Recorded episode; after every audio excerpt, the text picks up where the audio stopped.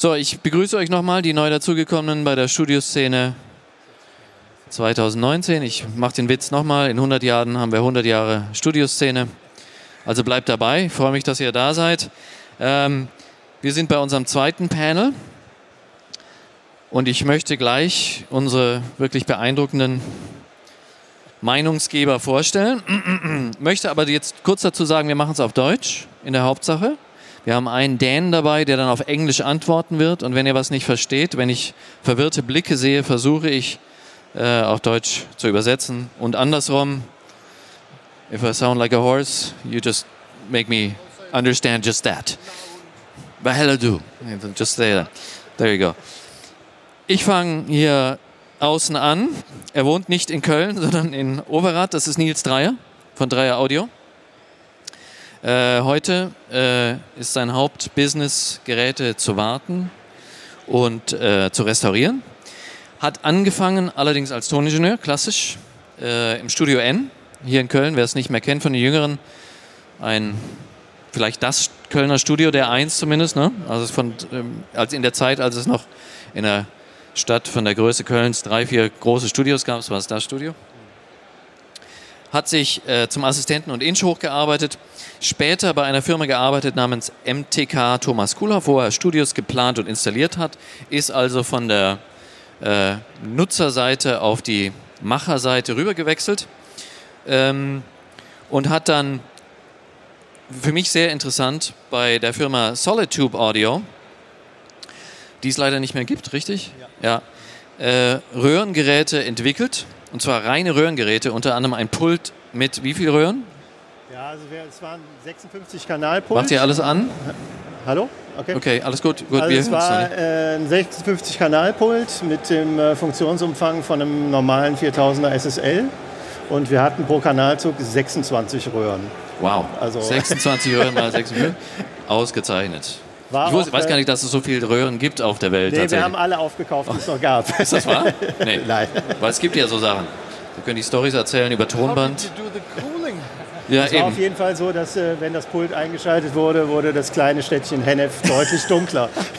also es gab Gründe, ich glaube hauptsächlich tatsächlich finanzielle, warum es nicht allzu oft äh, verkauft wurde, weil ich es wurde gar nicht verkauft. Es gab nur diesen einen Prototyp. Es gab nur diesen ja. einen Prototyp. Und äh, wir haben halt ein bisschen länger gebraucht, weil es von Grund auf neu entwickelt wurde. Und äh, ja, die Studioszene, wisst ihr alle selber, war dann halt nicht mehr so, dass man solche Pulte noch verkauft hat. Okay. Und aber auch ein Röhren-EQ namens Edna. Interessanter genau. Name für ein EQ, wahrscheinlich wegen der Hitze. Ja. Äh, der hatte aber, aber nur 10 Röhren. Bei 2014 ist er selbstständig in Overath. Genau. So, dann hier, ich fahre fort, ist der Martin Zobel aus Tübingen, der ähm, von der Künstlerseite kommt, wenn ich es richtig auf dem Schirm habe, der also in einer Roots Reggae Band ist mit seiner Band Soul Rise. Ah, ähm, in der Reggae-Szene sehr bekannt. Ich weiß nicht, wer von euch in der ist, aber mir war es ein Begriff. Nicht, dass ich in der Szene wäre, aber mir war es ein Begriff. Und ist bei seinen Arbeiten als Künstler äh, in Amerika, richtig? Mit dem äh, Studioarbeiter George Fully Forward genau. mit der Welt des Analogen in, in Berührung gekommen und war so begeistert, dass er sein eigenes Tonstudio namens Analog Vibes in Tübingen aufgebaut hat. Ähm, und die analogen Geräte seiner Wahl von Grund auf nachgebaut hat. Jetzt interessiert mich natürlich, welche die waren, ganz äh, ehrlich. Genau, also in, in, Los Angeles, in dem Studio, in dem wir waren, bei Fully Fullwood, äh, wer in der Reggae-Szene ist, ist eine Koryphäe, also Bassist von Peter Tosh, hat viele Bob Marley äh, Basslinien geschrieben. Äh, da gab es halt Pultex, LA2As, äh, das war so das Erste. Genau das waren so die auch, die ich dann angefangen habe, äh, von der Pike nachzubauen, sozusagen. Und dann das Interessante ist tatsächlich, dass du irgendwann mal angefangen hast, die Anleitungen zum Selbstbau auf deiner Webseite okay. analog, also nicht, also auf Deutsch strich amerikanisch geschrieben, nicht analogue, sondern analogvibes.com äh, zu verbreiten. Wie ist es denn dazu gekommen? Genau, also das, das Ding war eigentlich so, ich bin ja eigentlich Digital Native, ja, so eine, ich bin mit Plugins aufgewachsen in the Box und ähm, es hat ja immer geheißen, it's just like the real deal. Und dann bin ich in diesem Studio gestanden, ich bin Sänger äh, und dann habe ich eben festgestellt, dass es völlig was anderes ist. Ich war so inspiriert, äh, es hat auf meinen Kopfhörern schon geklungen wie eine Platte. Und das fand ich so wahnsinnig geil, auch wie schnell das passiert ist. äh, die paar Handgriffe und ich musste das einfach auch so haben. Und bin zurückgekommen und es war natürlich unerschwinglich.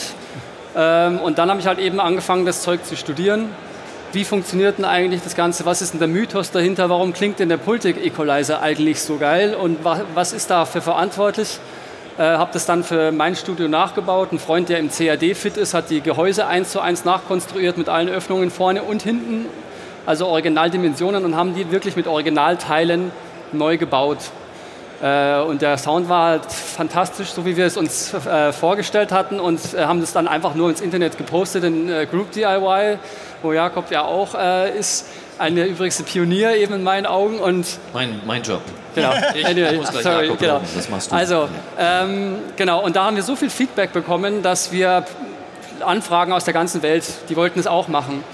Äh, und ich bin eigentlich Künstler, ich bin bei der KSK, ich hab, bin schnell in Probleme geraten, weil plötzlich irgendwie haben wir eine Firma gründen müssen, Analog Vibes hieß die dann logischerweise. Und diese Erfahrung war einfach das Gigantische, eben als Musiker oder als Musikschaffender äh, zu verstehen, was diese Dinge eigentlich tun, mit denen ich arbeite, wie die funktionieren und wie ich die einsetze. Und diese Erfahrung wollte ich teilen und auch zeigen, es ist echt keine Raketentechnik. Es ist 60 Jahre alte Technik, die Kondensatoren sind so groß, das kann man machen. Und äh, da steckt viel Studium dahinter und dieses Studium wollte ich den Leuten ersparen und dann war Analog Vibes geboren. Teilst du deine Weisheit für lau oder ist das was, wo man Geld für zahlen darf? Genau, wir verkaufen jetzt quasi, jetzt ist der Stand, wir verkaufen gerade Gehäusekits, also sind praktisch Gehäuse, die schauen rundum aus wie die echten alten äh, und man kann die mit Originalteilen aufbauen, wenn man möchte, oder auch mit modernen Substituten. Ähm, das kauft man und dazu bekommt man eine Tonne von Anleitungen, äh, Material, wie funktioniert das elektronisch, wie funktioniert das akustisch ähm, und dass man quasi ein komplettes Verständnis von diesem Ding äh, bekommt. Äh, die Anleitung ist Malen nach Zahlen. Also wenn man Lötkolben halten Reggae kann. nach Zahlen sozusagen. genau. so. Super, vielen Dank. Das nächste zu meiner Rechten ist der Roger Schuld. Bist du auch aus der Gegend? Das weiß ich gar nicht. Ursprünglich? Köln. Köln. Köln. Entschuldigung. Du bist nicht aus Köln, du bist aus Köln. Roger ist jetzt wirklich klassischer, elektronischer Herkunft, richtig? Also du hast schon, wie ich gelesen habe, als äh, Kind die Stereoanlage deiner Eltern missbraucht. Ging die nachher noch? Warum nicht? Nein, die ging nicht mehr. Ja, sehr gut. Wahrscheinlich war die Musik nicht so gut, insofern war das okay. Ähm,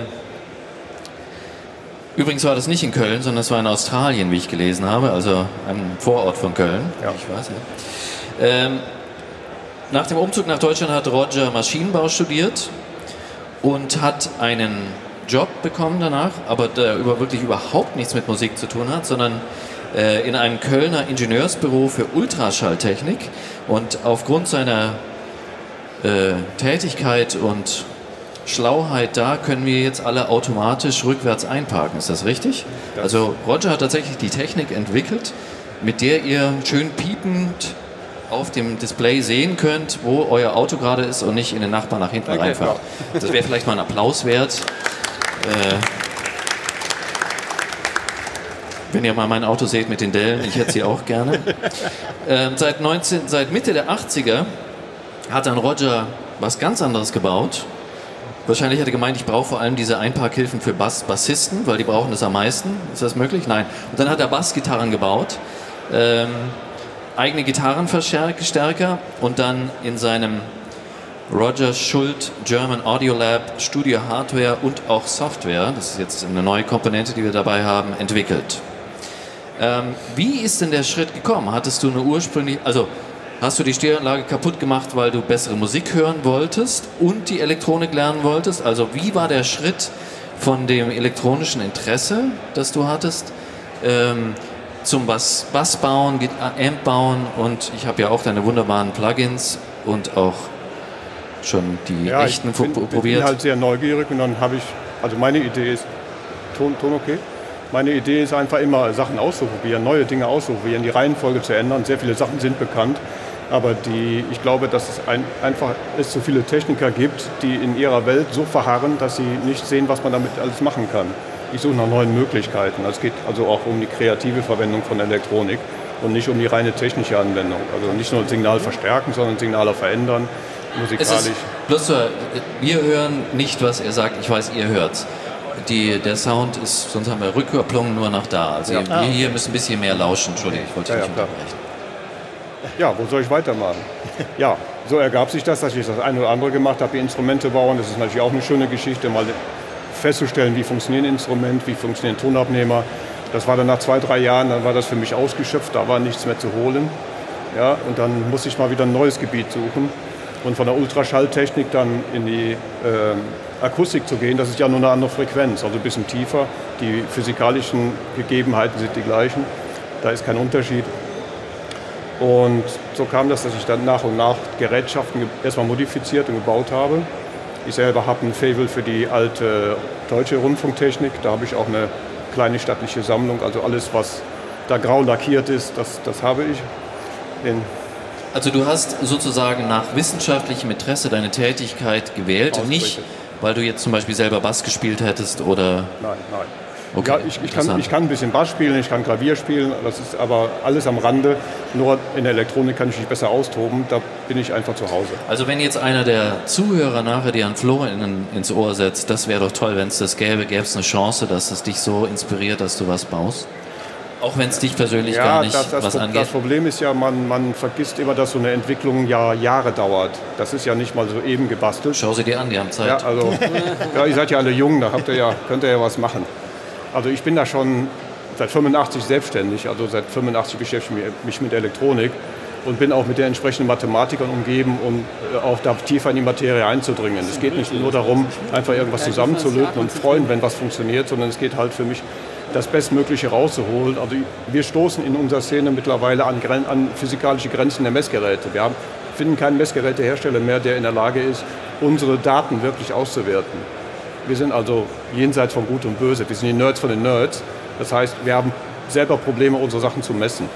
Das finde ich einen super spannenden Punkt, auf den ich nachher noch zurückkomme. Aber jetzt möchte ich erstmal tatsächlich einen Pionier der DIY Analogwelt, naja, wirklich, muss man sagen, vorstellen. Und zwar den Jakob Erland. Spreche ich es richtig aus? Du, Ja, Ja, okay, good enough. helt vildt. Ja, schon gebaut. Das Interessante an Jakob ist, und tatsächlich, da ist er bei Musikern völlig richtig, der hat ein Doppelinteresse. Nicht nur ist es die Elektronik und die Studioelektronik, sondern ist auch Psychologe, richtig? Und unter, unterrichtet an der Universität von Aarhus äh, Statistik. Jeder von euch, der schon mal was mit Statistik zu tun hatte, weiß, was für ein schlauer Mensch er sein muss. Oder ein Sadist, eins von beiden, man weiß es nicht genau. Ähm, er hat angefangen, und das ist tatsächlich relativ klassisch, das habe ich schon oft mitgekriegt, als jemand, der in einem Studio als Assistent begonnen hat und dann gemerkt hat, dass das eigene Talent, was ja nicht schle schle sch äh, schlecht sein muss, nicht so, ich drehe jetzt so auf, dass die Kickdrum geil klingt, äh, vorgibt, sondern dass es wirklich äh, Sachen gibt im Shop, wo man viel weiterkommt. Also ich habe einen sehr guten Freund, der mich tatsächlich, äh, kleine Anekdote, bei Prince angestellt hat, der also der Tech, der der Chef war, der das Studio gebaut hatte. Und der hat genau dasselbe gemacht bei Electric Lady als Praktikant. Und da gab es einen stehenden Witz, dass man dem neuen Praktikanten immer ein Stück Equipment gegeben hat, um es zu reparieren. Es war unreparierbar, haben sie gemeint. Er hat es repariert. Deswegen ist er dann Tech geworden, hat Studios gebaut, analoge Geräte repariert und nicht hinterm Pult gesessen und auf andere gewartet. Sal Greco, you know him. Ja, Okay, Anyway. Ähm, also er war im Tech Room, hat angefangen zu reparieren, wie das so in Tech Rooms so ist. Wer von euch in analogen Studios mal gearbeitet hat, weiß, wie viel kaputt geht und wie viel es da zu tun gibt. Meistens gibt es mehr festangestellte Techs als Toningenieure. Hat dann aber angefangen, Ja, ja. neue äh, Geräte zu designen selber. Warum? It actually started out uh, back in the late 80s when we expanded from being one studio to making three rooms at our premises, where we, uh, because we had a set of equipment in our Studio One, we needed to copy some of that to our Studio Two or Studio Three, so we could have, be uh, cross-compatible with like mixed compressors and equalizing and stuff like that. And at that time, uh, 80, late 88, early 89, like we wanted to buy four 1176s for two new studios. and you couldn't get them. Nobody made them. They are discontinued. And uh, so I had to, I, I mean, I looked at the schematic, well, how hard can that be? And it turned out it wasn't that easy, but the complicated part was finding a transformer that sounded right. So we just tried whatever we had and had our engineers uh, listen to it. And they say, well, this one from Lundale, that sounds pretty good. So uh, this sounds like the revision F we have here, so we'll go with that. So we, we made these simply to be cross-compatible between our studios. And then when we got our SSL desk in our Studio 2, our SSL 4000, we needed to have the mix compressor from the SSL 4000 in the Calrec Studio also, because we, we couldn't, the Calrec um, mix compressor is, Nice. it's nice, but it's, you cannot hear it, it doesn't touch you. So we, we needed to have a, a, a room compatibility uh, compressor. And at that time I asked SSL and they wouldn't sell me the modules. I just asked to buy the, the sensor modules from the 4000. And they didn't have that for sale. And at that time, uh, Alsmart didn't haven't started making the, Wann war the das, wenn ich this one. This was in '89. Ah, Okay. Yeah, 89, uh, where you couldn't you couldn't buy 1176, you couldn't buy SSL, uh, you know, the, the bus- bus compressor. So I, I made that just to our studio, and the the one that later came out as the SSL clone. The reason why we do a thing where we sum the sidechain into mono and then control everything was that was because at the time we had a computer error in the SSL uh, automation system, which meant that sometimes when, Surprise. yeah, yeah, yeah, it, it never fails. but which meant that sometimes uh, when you should translate the compression, then you, you get uneven compression in sides, and we solved that by linking before the fader mix, which meant that uh, the way it compressed uh, was like we mixed before the sidechain, not after the sidechain. So, and this project came into being just because of necessity in the studios at the time. It wasn't different from repairing something. Okay, ich fasse es kurz zusammen für die, die Englisch nicht, des Englischen nicht so mächtig sind. Es war einfach eine Sache der Notwendigkeit. Es gab ein Studio, äh, und zwar war das, ich weiß gar nicht mehr, welches, wie, wie hieß denn das? Feedback Recording. Feedback äh, wie Recording, hieß ja. das Studio? Ähm, es gab einen Raum zunächst, der im Feedback äh, Recording angeboten wurde und dann wurden zwei neue gebaut. Und für die zwei neuen hat man natürlich, um die vergleichbar machen zu können, das gleiche Equipment gebraucht. Das war aber nicht erhältlich. Also hat Jakob angefangen, die einfach nachzubauen. Das gleiche, diverse, äh, die Uray 1176, die SSL-Kompressoren, die es damals nicht einzeln zu kaufen gab. Ich glaube, die gibt es erst seit 95, 96 oder sowas einzeln zu kaufen. Also es ist schon eine Weile her, aber das war der Anfang.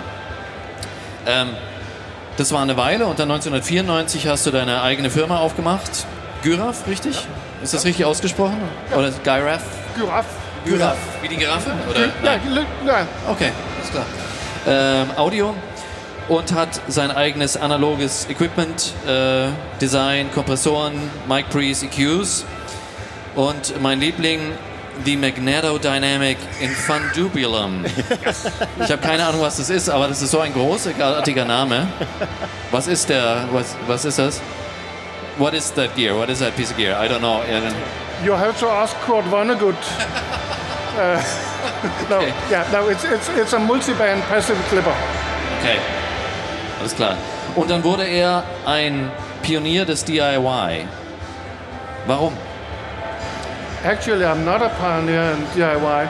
The, the thing I did was uh, that in the, in the 90s, being a studio tech, I was up against uh, a problem that there was a common belief that pro audio electronics was qualitatively different from all other electronics, and you needed to uh, have some uh, esoteric knowledge in order to fix it if it was broken Okay. uh, which meant that uh, anyone who had a little piece of information about pro audio wouldn't share it because it was so valuable being the only guy who could fix this aspect of the lexicon or this part of the SSL that nobody would tell you if you needed the information about fixing st- stuff. And that was getting very annoying, and I, I, was, I thought that there might be a chance that I could get people to be more helpful by, you know, inviting them into looking into this and when if they found out that it wasn't esoteric, that it was exactly the same electronic that you had everywhere else, uh, yeah, there might be more of it, but it, there's no qualitatively different uh, ways of doing things. So, like taking some of the magic out of it to democratize somehow, and that way, like push people to share information.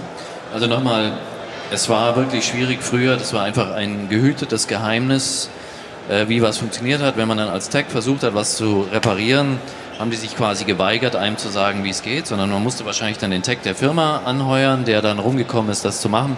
Übrigens ein lohnendes Business. Äh, ich kenne all die SSL-Techs, die in den 90ern, frühen 2000ern dann alles repariert haben, die haben sehr gut gelebt. Die waren auch gut, so ist es nicht. Aber es waren halt zwei, drei pro großem Land, die dann überall rumgeflogen sind und wirklich kleine Sachen repariert haben. Einer der Gründe vielleicht, warum es nicht mehr so viele SSLs gibt, aber andere Geschichte. Ähm, und er wollte es dann im Prinzip zeigen, dass es kein, kein Hexenwerk ist, solche Dinger zu bauen und dass es ähm, nicht qualitativ minderwertiger ist. Und jetzt natürlich die Frage, Demokratie schön, auch für Geld? Nimmst du Geld für deine Schaltpläne, für deine DIY-Sachen? No.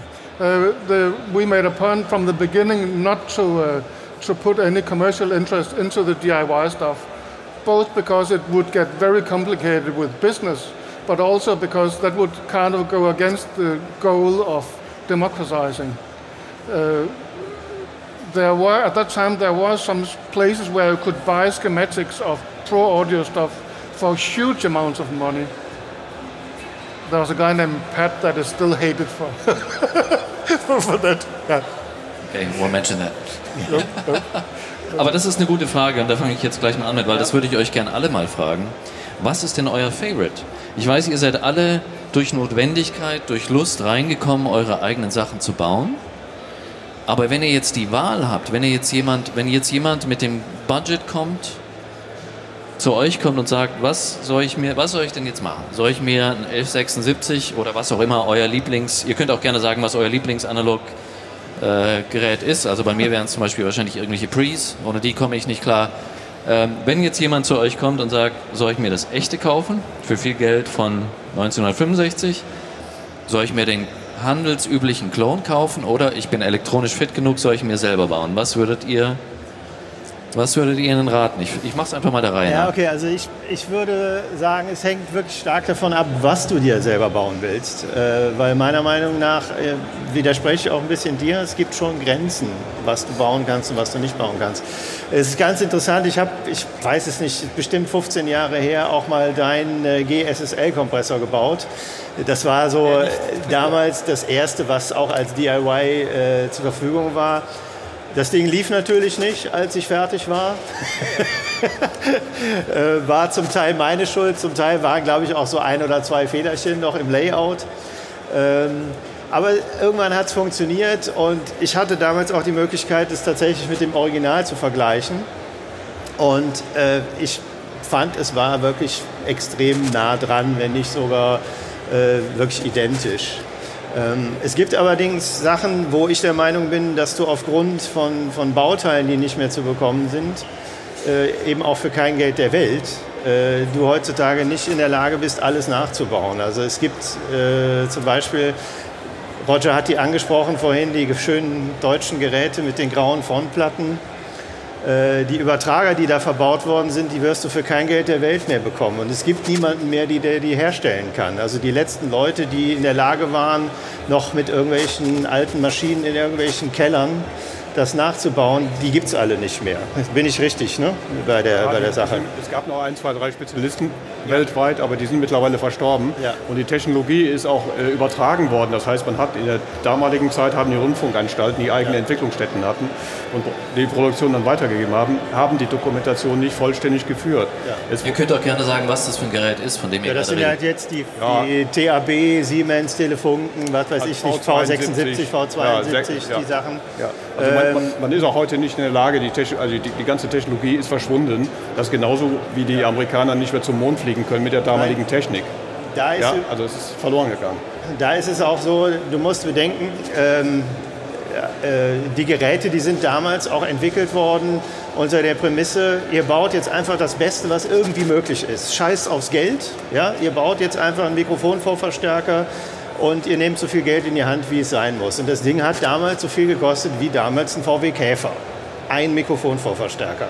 Das ist heutzutage unvorstellbar, meine ich. Ne? Oder gibt es so teure Mikrofonvorverstärker? Gibt es so? Nein. Ich wüsste nicht. Also Wenn er von Apple ist schon. Der, der neue Ja, aber ein Käfer. Käfer kriegst du nicht für 12.000. Nee, also sagen wir mal, es wäre jetzt ja, heute also ein Golf, ja, also du würdest 30.000 Euro für einen Mikro Mikrofonvorverstärker ausgeben. Gibt es einfach nicht mehr sowas. Ne? Sowas wirst du auch nicht nachbauen können, definitiv nicht. Ähm, und die Frage ist halt, Selbstbau ja oder nein, ist äh, für mich so die Frage, A, hast du das Geld? Wenn du das Geld hast und keinen Bock, dann kauf dir die Sachen. Wenn du aber Spaß dran hast, auch mal irgendwie ein bisschen Lötzinn zu riechen, warum denn nicht? Ja, und äh, es gibt durchaus Sachen, die funktionieren wirklich gut, äh, wenn du das sorgfältig machst und wenn die Bauteilauswahl sorgfältig ist, spricht da nichts gegen, meiner Meinung nach. Okay. Martin? Ja. Ja, also ich kann natürlich jetzt nicht pauschal sagen, man kann alles selber bauen. Das würde ich nicht machen. Ähm, äh, es ging jetzt natürlich so, dass wir, wie gesagt, äh, es gibt ja so ein paar Legenden, ja, die so weltweit, sage ich mal, irgendwie immer gleich sind. Es sind immer die LA2er, Pultec, äh, 1176, äh, SSL-Kompressor, 176, wie auch immer. Ja, ähm, es ist auch so, dass wir das Problem haben mit den Bauteilen immer wieder. Ich habe jetzt die Geräte, die ich nachgebaut habe für mein Studio, da habe ich die Originalbauteile gefunden. Äh, beim V72 zum Beispiel schaut es schon sehr viel schwerer aus, weil es die Trafos tatsächlich nicht mehr gibt.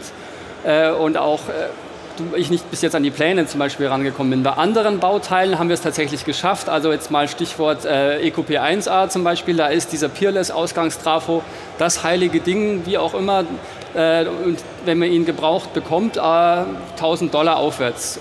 Es wird wie Gold gehandelt, das Zeug. Und wir haben da auch wirklich, ich, ich glaube, ich bin sehr hartnäckig. Das war in, in diesen ganzen Belangen und ich habe einfach immer viel rumtelefoniert, Leute angeschrieben, gefragt und nachgefragt bis wir irgendwann jemanden gefunden haben in den Staaten, der dann noch mit Pultec involviert war und wir haben die Pläne von äh, den Peerless-Übertragern bekommen. Dann habe ich bei David Guerin angerufen, äh, Cinemac, und habe den einfach belabert, so lange, dass da auch ein Markt ist und so weiter. Und der hat sich irgendwann, glaube ich, 10.000 Dollar investiert, hat äh, die alten Maschinen auch äh, geholt, quasi hat die Blueprints gehabt und hat jetzt einen Peerless, also einen Cinemac S217D rausgebracht, äh, das Einzige, wo die sich unterscheiden, ist, dass der keine Terminals hat zum Löten, sondern Kabel rauskommen. Der ist technisch identisch.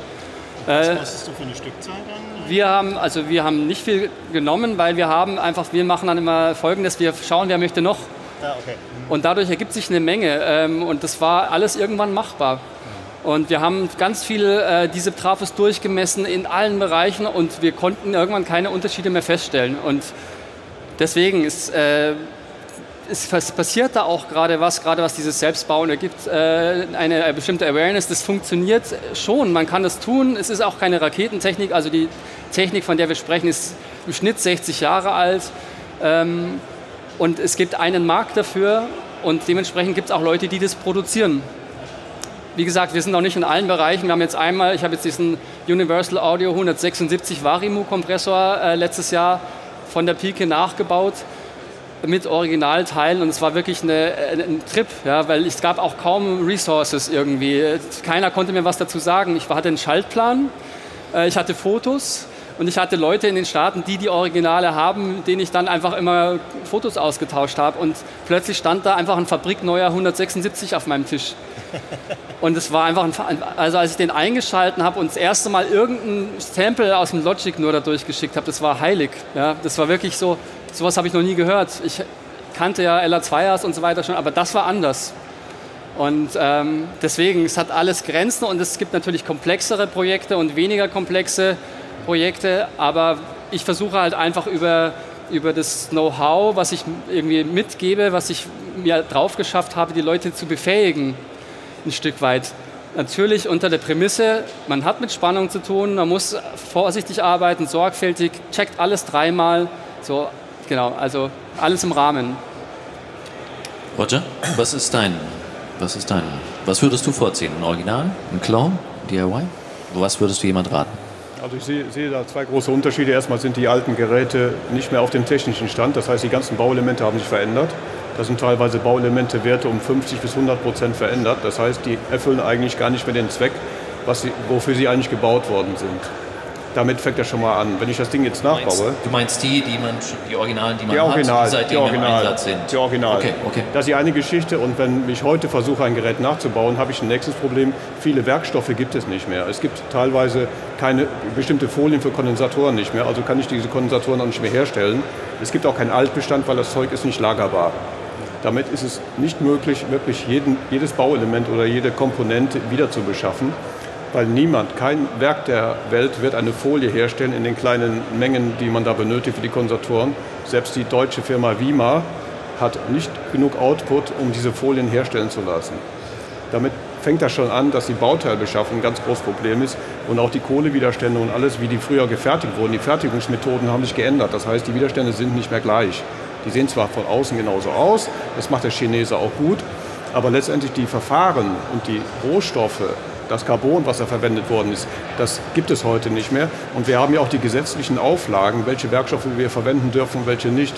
Als Beispiel bei den Kompressoren, da haben wir eine Foto, Fotozelle drin, also ein lichtempfindlicher Widerstand, da ist Cadmium drin. Cadmium ist verboten. Es darf Cadmium nicht mehr eingesetzt werden, also kann ich so ein Ding nicht bauen. Ja, das ist so ein, ein kleines Beispiel von ganz, ganz vielen. Viele Werkstoffe sind heutzutage nicht mehr erhältlich, auch nicht in diesen Größenordnungen, weil man heute andere Fertigungsmethoden hat. Also du, du, du sagst, es ist egal im Prinzip, oder? Also du sagst, dass die alten sind nicht mehr zwingend so geil, wie man meint ja. und die neuen Sachen das sind, das, das, das sind zwei Welten. Also ich kann kein, kein altes Gerät mit einem neuen, nachgebauten Gerät vergleichen. Die werden unterschiedlich klingen, weil die technischen Daten anders sind.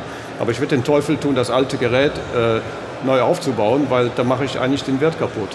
Ich denke, die Anwendung es gibt Anwendungen, da sage ich einfach, nimmt einen alten Fender mit gammeligen Kondensatoren, der klingt einfach besser als ein neues Gerät für die Musik. Ändere ich das Eingangssignal, nehme eine andere Gitarre, dann ist vielleicht der neue besser. Und ich denke auch, bei den heutigen Produktionen macht eine neue, ein neues Gerät hier äh, mehr Sinn, als ein altes Gerät zu machen, weil ich muss zwei Text einstellen. Ich habe da, bevor ich, bevor ich zu Jakob weitergehe, Anekdote, ein, äh, sehr erfolgreicher italienischer Produzent, äh, Carnova nennt er sich, äh, der hat nie alte Sachen gekauft, weil wie er sagt, er hätte gerne Equipment mit Garantie. Also er macht den örtlichen Händler sehr glücklich, weil er da immer reinmarschiert und viel Geld äh, da lässt, aber er wird sich nie was Altes kaufen. Insofern ist das ja natürlich eine interessante Ansage auch. Äh, das sind zwei Welten. Das sind zwei Welten. Ja. ja. Was, was ganz klar als jemand, der alte Geräte kennt, versorgt hat, die im Prinzip nachgebaut hat, und dann aus de, auf dem basierend neue entwickelt hat. Was ist deine Präferenz? Ist es egal? Ist es ein Unterschied, ob jetzt jemand deinen Kompressor DIY nachbaut? Klingt der schlechter als der, den du gemacht hast? Und klingt dein, wenn du die Wahl hättest, würdest du deinen 1176, den du gebaut hast, vorziehen oder den von damals? If, if, if I just should choose, hang on, I forgot to turn off my phone. I'm sorry about that. that won't happen again. Uh, if, if, I, if, I should, if, if, if, I should answer that, uh, I would probably buy the original and I will tear it apart and analyze it and I'll bring out my, my battery of test pilots, try to clone it and figure out with the help of my test pilots which parts that are current and, and available that I can substitute with in order to get the same type of sound out of it. Uh, in order to do a, a copy, what can be done nowadays. And then being a classic, I could probably sell it for as much money I paid for it. um, but what do you have a quality preference? Do you have a? Do you think there's a difference if you had the choice? Again, if if somebody gets your DIY set, is it going to be as good as the clone you made? It's, it's a hard question, really, because some of this stuff was made at a time where money was no matter. It Didn't matter what it cost. so every all money in the world was synced into doing the V76. Uh, but on the other hand, there's been a lot between the V76 and today that where I would rather just bringing some new components and make it. But quality-wise, no, I, I think there's more spread between real 1176s than there are between a real 1176 and any of the clones. So it's like on, on average, it, it is the same. It, I'm not saying that they're all exactly the same because it depends on uh, how much care you take when you select the FETs. And I've seen some horrible examples from some of the recent uh, professional clone manufacturers where they don't care about at all about selecting the FETs for it, so you get two units that sound completely different. Uh, and yet it can be said to be within the 1176 spectrum somehow. But uh, the, the real important difference in, in the clone or the original or the DIY is uh, 10 years ago you could actually exchange having no money into getting some knowledge. Uh, nowadays, it's actually cheaper to buy something that is cloned by Warm or Stam or Clark than it is to go into the DIY and actually be a wiser guy from it. So that's kind of a, a sad twist on the business recently that it, it prevents some of the people that should have gone into DIY from getting there. Ich möchte also eine Sache kurz sagen. Äh, du hast schon ein bisschen meine nächste Frage beantwortet, deswegen lass die mal außen vor. Nämlich im Prinzip ist es ja dann so, dass wenn man sein altes Gerät reparieren lässt, dass man quasi einen Klon hat. Theoretisch schon, ja. Ja. Ich möchte noch ein. Ich mache jetzt, ich lasse euch dreimal außen vor, sondern fragt nur Roger, weil das ist ein Riesenfass und ich möchte gerne, dass ihr noch Fragen stellen könnt. Nämlich, Roger entwickelt ja auch Plugins seiner analogen Geräte. Ähm, ist das ein rein geschäftliches, ge- äh, geschäftlicher Gedanke oder glaubst du, dass ein, äh, ein Plugin durchaus nahe an dem analogen Original sein kann, speziell eins, das heute gebaut ist?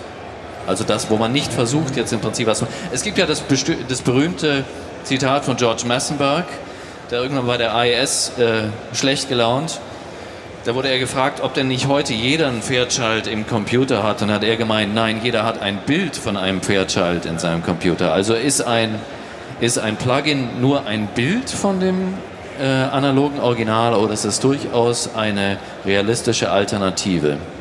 Also bei mir ist es so, meine Software, die ich mache, das ist ein ganz, eine ganz andere Idee. Die Philosophie ist eine ganz andere. Ich baue Hardware aus Komponenten, die heutzutage nicht mehr zu beschaffen sind, weil ich ein mega großes Lager habe.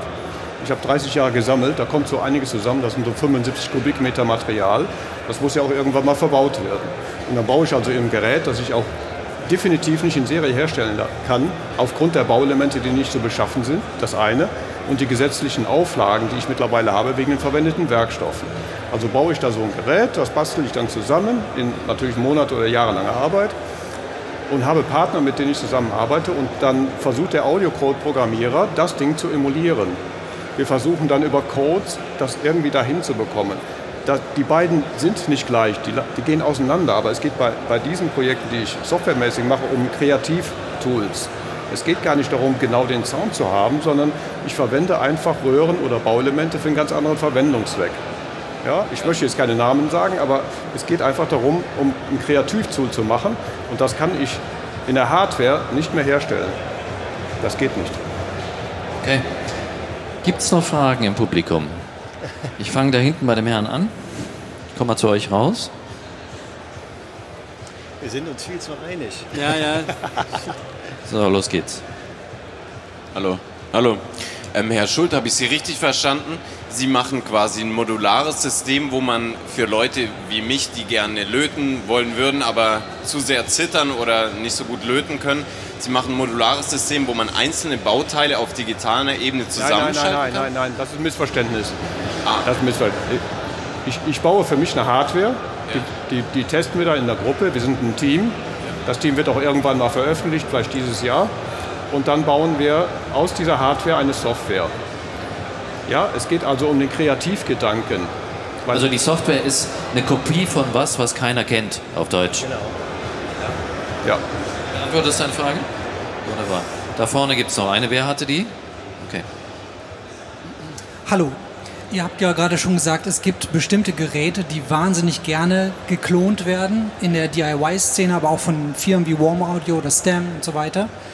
Also es ist immer der Pultec, es ist immer LA2A und es ist vielleicht der GSSL. Ähm, warum ist das so? Warum gibt es eine Handvoll Geräte, die immer wieder geklont werden? Weil sie so einfach aufgebaut sind und leicht nachzumachen? Ich glaube schon. Oder ähm, haben die Leute keine neuen Ideen mehr? Also, Woran liegt es? Ich denke, es ist eine Mischung aus beidem wahrscheinlich. Ähm, also die Geräte, die du jetzt angesprochen hast, sind meiner Meinung nach relativ einfach nachzubauen und äh, mittlerweile ja auch gibt es genügend Pläne und so und es gibt genügend Leute wie ihn, die eben auch wirklich akribisch nach Bauteilen suchen und es gibt da eben eine Szene und da haben sich diese Geräte vielleicht auch so ein bisschen etabliert. Das ist das eine.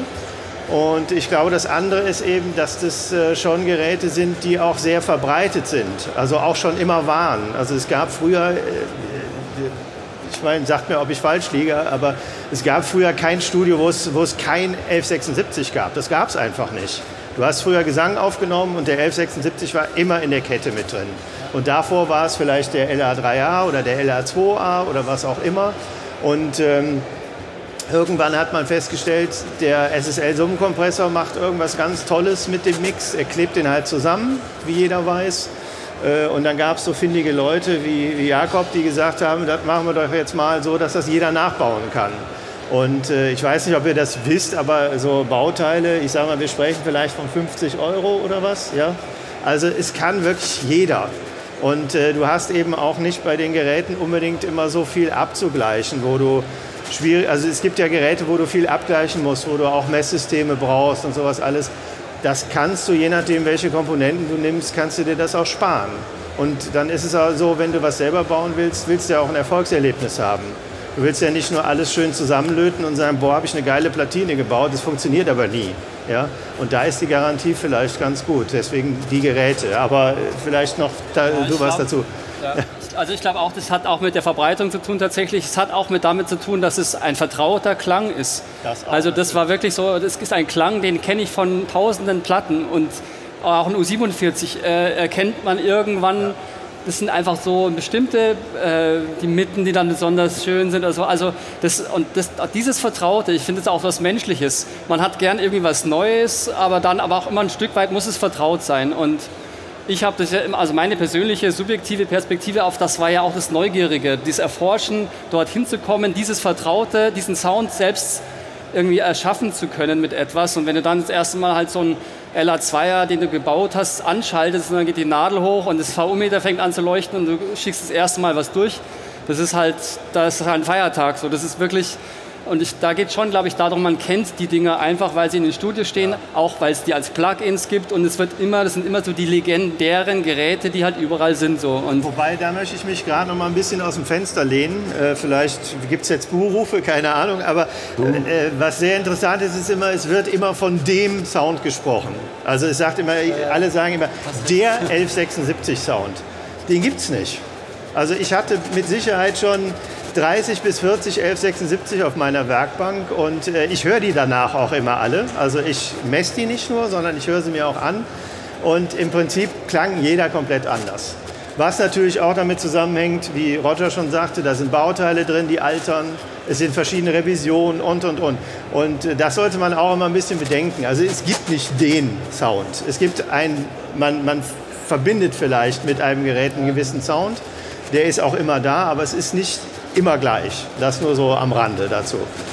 Das finde ich einen ganz, ganz wichtigen Punkt. Äh, tatsächlich ist es natürlich so, jeder, der Spaghetti kochen will, der, der, der fängt nicht mit Äpfeln an, sondern er holt Tomaten. Ja? Also das ist so ein bisschen das, was eben so ist. Es gibt so einen Grund-Edelsound, Genau. wo man meint, wenn man das hat, dann funktioniert es dann auch. Ähm, aber es ist nicht dasselbe und es ist tatsächlich wieder euer Ohr, das das nutzt, äh, was man vor sich hat. Ne? Ein bisschen bleibt es ja dann auch zurück und das ist ein bisschen auch die, natürlich die Marotte, selbst bei Plugins, die ja endlos wiederholbar sind, dass wenn man das Bild von dem 1176 drauf macht, dass es dann einer sein muss. Die machen ja auch bis zum gewissen Grad durchaus was ähnliches. Das, was du erwartest. Same, same, but different, genau. Ja. Aber äh, man muss es trotzdem hören. Wenn es dann nicht funktioniert, funktioniert es nicht. Hier noch eine Frage hier rechts und dann müssen wir leider Schluss machen. Ja, ich wollte jetzt gar nicht schließen, aber ist egal. Ich- hätte jetzt noch eine Frage gehabt, weil es wurde jetzt sehr negativ ausgelegt, wenn man sagt, gewisse Bauteile gibt es nicht mehr. Wenn man sagt, wir reden ja von Geräten, die wirklich 50 Jahre alt sind oder die Pläne, wie auch immer. Schafft das nicht auch die Chance, diese Teile vielleicht auszutauschen mit besseren, die, ich bin jetzt nicht so Experte da drin, aber die weniger rauschen, mehr dynamische Range haben, sicherer in der Stromversorgung sind oder was auch immer, wenn man dann sagt, okay, das haben wir, das können wir besorgen und die anderen Sachen machen wir sogar noch besser. Oder ist das keine Also ich kann, ich kann kurz was dazu sagen. Ähm, in gewissen Rahmen ja, würde ich auf jeden Fall sagen. Ähm, wir haben auch teilweise, also ich glaube, gerade jetzt, weil Thema LA2er war, ich weiß nicht, wie viele verschiedene Revisionen von LA2ers ich gebaut habe und versucht habe, mit verschiedensten Komponenten von ganz modernen äh, bis eben alte Bauteile verwenden. Und in einem bestimmten äh, Rahmen würde ich sagen, ist das auf jeden Fall machbar. Aber es, äh, wenn es dann irgendwie, sag ich mal, die, die Trafos zum Beispiel höher oder weiter gehen quasi, als du eigentlich möchtest jetzt, weil dieses Ding ja eigentlich einen bestimmten Sound haben soll, dann klingt es plötzlich zu clean, sagen dann die Leute. Also das, das gibt, da gibt es ja auch Nachbauten und dann hörst du dir an und sagst, das ist aber nicht das, was ich jetzt eigentlich mir wünsche. Ähm, technisch, technisch gebe ich dir recht, es ist äh, eigentlich sinnfrei, dann quasi schlechter oder von der Qualität her Bauteile zu verwenden, die vielleicht nicht so eine Range haben. Aber wenn du jetzt zum Beispiel nach einem bestimmten Soundspektrum greifen möchtest, dann veränderst du halt das Soundspektrum und dann ist es, genau. Jakob wollte da noch was zu sagen. There's a, there's a different aspect of upgrading classics is that a lot of the uh, lot of the magic is about trust. It's about you you expect something specific from a unit, and you you realize either knowing or implicit that a lot of the expectation expect things you have about how a unit should sound um, colors the way you perceive it.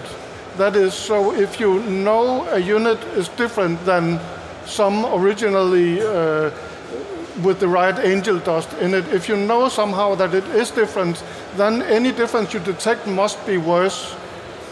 Uh, which means that uh, you're up against your own negative expectations.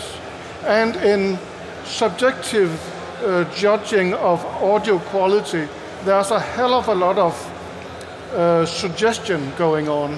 That is a lot of suggestive, not only not like it's persuading you that it is in a particular kind of way, but you are you will you will actually hear the stuff you you expect to hear. That is like we have we have all tried uh, sitting being tired doing a mix and uh, someone asks for more top end on the hi hat and you'll turn it up and you actually hear more top end on the hi hat while you turn it only later to discover that the EQ wasn't in on that, that channel. And the thing you hear at that point is actual. It's real in your brain. It's not a deception you do because we can trace that on our MRI scan. I've done, I've worked with some MRI scanning people in our local university, and some of these perceptive uh, errors you can actually scan and detect them as being real in the brain. It just doesn't come from the ear; it comes from secondary auditory cortex. So what I'm saying is, you actually hear a difference, even though it not, it is not necessarily there in the hardware. But if the hardware is not exactly like the original that you trust, then your mistrust will make any variation sounding less interesting somehow. Habt ihr das verstanden, oder? Also es ist, ich habe schon gesagt, er ist ja auch Psychologe, also im Prinzip so, und ich, das kann ich nur bestätigen. Jeder Profi im Audiobusiness hat schon mal irgendwas gesagt, ah, der Mix ist so geil. Nur noch ein bisschen Höhen auf der Stimme. Und dann macht man so zwickel die zwackel die, setzt sich zurück, freut sich auf seiner Geilheit und kriegt dann zehn Minuten später raus, dass das Plugin nicht an war oder das Gerät nicht an war oder der EQ nicht drin war oder in der Plugin-Welt, dass man auf der Snare lauter gedreht hat und nicht auf dem Vocal oder sonst irgendwas.